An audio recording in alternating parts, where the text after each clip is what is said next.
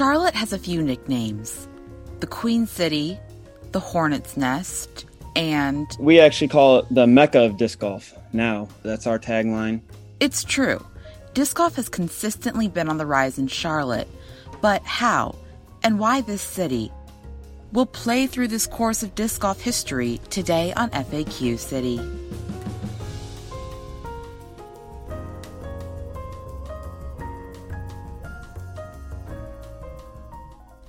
Hi, and welcome back to another episode of FAQ City. I'm your host, Alexandra Watts, here to answer your questions about the faces, spaces, and places in Charlotte. Have you noticed the nice weather recently? The temperatures are practically inviting us to do something in the great outdoors. Maybe you want to take a walk in a park, perhaps you'd like to ride a bicycle and explore the Queen City, or even get a bunch of friends together for the first time in a year and have a picnic. And another thing you can do is play disc golf here. If you happen to pick up a disc in this area, you're in a prime location. We recently received this question from FAQ City listener Adam DeBridge. How did Charlotte become a disc golf epicenter? With over 15 courses and host of the Disc Golf Pro Tour, we seem to be a destination for fans of the sport. How did it take off and who should we thank? The city is definitely a destination for the sport. But before we get into the Charlotte specific answers, let's go over what disc golf is and how you play it. Now, I've never played disc golf before. I've watched some YouTube videos and I've downloaded a game where I can play disc golf on my phone, but there's a simple way to describe the sport. I think disc golf is has a, a decent parallel with golf, except you don't really need a whole bag of clubs uh, like you like you would in golf. It's so much cheaper. That's Joseph Phillips, who's an owner of another round disc golf and tap room in Charlotte. He started off playing ultimate frisbee in college and from there developed a love for the sport. Disc golf is what it sounds like. It's golf but with a disc.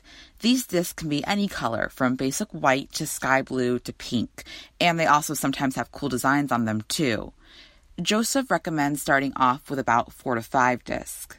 It's not a huge cost. You can spend 30 or 40 bucks and have a great starter set and go out and and really learn those things. It's a really fun thing to learn what the physics behind these discs are and and kind of carve the line that you're trying to do on the course. You play disc golf on a course where the goal is to get your disc in a basket. Now, people of all skill sets have thrown discs into their target. According to the Professional Disc Golf Association, there are over 70,000 active members across the world, and North Carolina is ranked fifth in the number of members. One of those members is Mark Huther, who is also the director of operations for Charlotte's Disc Golf Club. In 2018, he won the PDGA Amateur Disc Golf World Championships driven by Innova. He's really good at the sport and passionate about it too, and he knows a lot about disc golf and also a lot about its history. Disc golf was started in California, and some of those folks came over here, supported by Wham-O, who made frisbees, the, the original frisbee. They started to grow the sport in, in North Carolina. But even before California, early versions of disc golf existed. According to DiscSportsHistory.com, the first ever game of disc golf started in Canada in 1926, but the group of students who played it called it tin lid golf. In the latter part of the 20th century, Mark says that a major disc manufacturer, Innova Champion Discs, moved their business to Rock Hill, South Carolina, bringing the sport to the East Coast. They ran a number of world championships in Charlotte, and so that sort of started Charlotte's uh, history. They ran the 1986 World Championships on um, temporary courses. They only had a, a, handful, maybe one or two permanent courses. And they made temporary courses using 54 baskets that they had to put up and take down after every round. Year after year after year, the sport continued to grow in the region. If you go on Google Maps and look at the number of courses in the area, the map is covered in red location markers. There are a lot here. 276 to be exact as of 2020. But the growth of the number of disc golf spots, that's fairly new. So this is back in 08, 09 when they put in the bid. And they were able to show the park departments the value of disc golf. And they built 10 courses in four in four years to support the 2012 uh, World Championships. So that's all in Mecklenburg County. So now you go from five in Mecklenburg County to 15 or so Um, by then, 16, we're up to 18 now. 2012 was a major year for the sport. The number of courses in the World Championship in Charlotte cemented its place as a prime spot. But then in 2012, PDGA, which is the Professional Disc Golf Association, they realized that the undertaking that we put into an event like that couldn't be duplicated uh, easily or anywhere else. And there are other aspects of Charlotte that make it a prime location, according to Joseph. It, it's a perfect mix of weather. You you can play disc golf year round, but you also have the seasonality stuff. You can see courses change. Also, there's just a huge public park infrastructure here for disc golf. You've got courses in every part of the town. So, like a lot of cities, you've got, you know, maybe one or two decent public parks, but Charlotte just has all these fantastic parks all over the city that, you know, are free to play. So while disc continue to grace the hands of many Charlotte players, the sport is also growing around the world too. When we come back, we'll look at the disc golf boom around the world. Stay tuned. Hey, FAQ City listeners. We love having you tune in to listen, but we also love it when you ask us about the Queen City. Submit any questions you have to WFAE.org, and we'll do our best to find the answers on FAQ City. While you're at it, make sure to follow the podcast for free on Apple Podcast, NPR One, or wherever you find podcasts so you can hear the next episode as soon as it's available. We look forward to answering your questions in future episodes, but now, back to the show.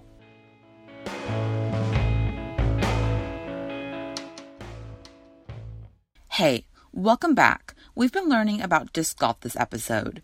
If you turned on the TV in 2019, you might have caught the Disc Golf Championship on a major television network. Here's Mark again. Disc Golf Pro Tour Championship was was recorded for ESPN2 and it played the day before Thanksgiving on ESPN2, relatively prime time. I think it was eight o'clock at night. The the um, so they didn't play any other sports. It wasn't a two in the morning kind of thing, and it wasn't on ESPN Ocho or whatever. You know, it was on um, ESPN two eight o'clock the night before Thanksgiving. So everybody's home with their family, looking for something to watch on TV, and there's disc golf um, in Charlotte. You know, seeing it on a real sports channel is something else that um, I'm sure helped the, the growth a little bit. In the past few years, there has been an uptick in interest in the sport, and during the COVID 19 pandemic, that number grew even more. Last year saw the PDGA's biggest spike in members ever, going from around 53,000 amateur and professional players to 71,000. I think that pandemic year, when the only thing you could do in a park, basketball hoops were chained up, tennis courts were taken down, swing sets were were chained to the pole. The disc golf courses were open. Even the parks were closed, but you could walk in and we were allowed to play disc golf. It was a socially distanced sport. You play with your own equipment. So I think people saw we, they were forced to experience disc golf. Mark says that people from different backgrounds come outside to play. And they realized, hey, I can do this with my friends. I can do it with my grandfather. I can do it with my dad. And then they got hooked in those six months. And I've heard that story literally a hundred times hey, you know, I've only been playing a year. I got hooked during a pandemic. He says that some courses are even starting to get overcrowded. And we've noticed that here in Charlotte, you used to be able to get on a course no problem. And now you have to wait. There's big groups of six or eight people playing, you know, so sometimes it's in a certain parts of the day, you might have to wait a little bit when you could just jump on any course. We had built so many courses so fast. Um, now the actual use of those courses is catching up and we're starting to see like overcrowding in some of the some of our courses. He works with the Parks and Recreation Department to implement more courses in Charlotte, but this growth before, during and after the pandemic has been happening across the world. The sport itself it's just it's taking off in in the the northern European countries, Finland, um, Switzerland, all those places. It uh, there's five courses 10 years ago and now there's 350 in these countries. And with that growth, Joseph sees opportunities for disc golf to diversify and change. The inclusivity that disc golf has right now that's really cool is that there's this there are these uh, thriving scenes for women and for you know people of color we want to there's a whole movement called diversify disc golf because it has sort of been like a white guys you know white 20 something guys sport for a long time and right now disc golf is continuing to grow in the number of players, courses, and people interested in learning more. There are over 9,000 courses across the world. However, no matter what time of year or what state the sport is in, its players find a peace in playing it. Mark has played courses in almost all of the 50 states, but he says there is something about Charlotte that makes the sport he loves that much more powerful. I like to be out in the woods. I like to be around nature. And um, it's a sport that I can do that, but not be like confined by some court or, uh, or, um, or actually have to even pay a lot because most around here, all of our courses are free in other parts of the country where they have pay to get in state parks or pay to get in um, county parks, then disc golf is often a, a, something you have to pay a few dollars to play. Um, we just don't do that down here, and all of our parks are free, so it's a free free activity too if you have the if you have the equipment. Um, but yeah, I, I just like being able to share it and uh, with pretty much anybody I run into, um, and know that they can if you can get them out there, they can actually succeed or do do well at it and enjoy it.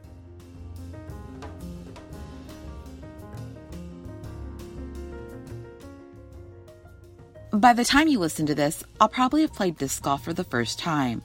If you're like me and looking for a disc golf course in your neighborhood, go to wfae.org slash faqcity and find our map of local spots there. Thanks for tuning in to this episode of FAQ City, which is also my last episode as host. Claire Donnelly will be coming back again soon to answer your questions. But I've had so, so much fun. I'd like to thank everyone who's asked, helped, answered, and worked with me on these episodes. I've learned so much about Charlotte, and I look forward to tuning in and learning even more as a listener, like you. Make sure you check out more FAQ City episodes by following us for free on Apple Podcast, the NPR One app, or wherever else you get podcasts. While you're at it, go ahead and give us a rating or review in your favorite podcast app. And if you want to support this podcast even further, make a contribution in any amount to sustain WFAE's journalism today. Just hit the donate button on WFAE.org. If you have a question, we have the answer. Let us know what you're seeing and want to know about the Queen City. Thanks for having me these past few months. Stay safe and take care, Charlotte. I'm Alexandra Watts.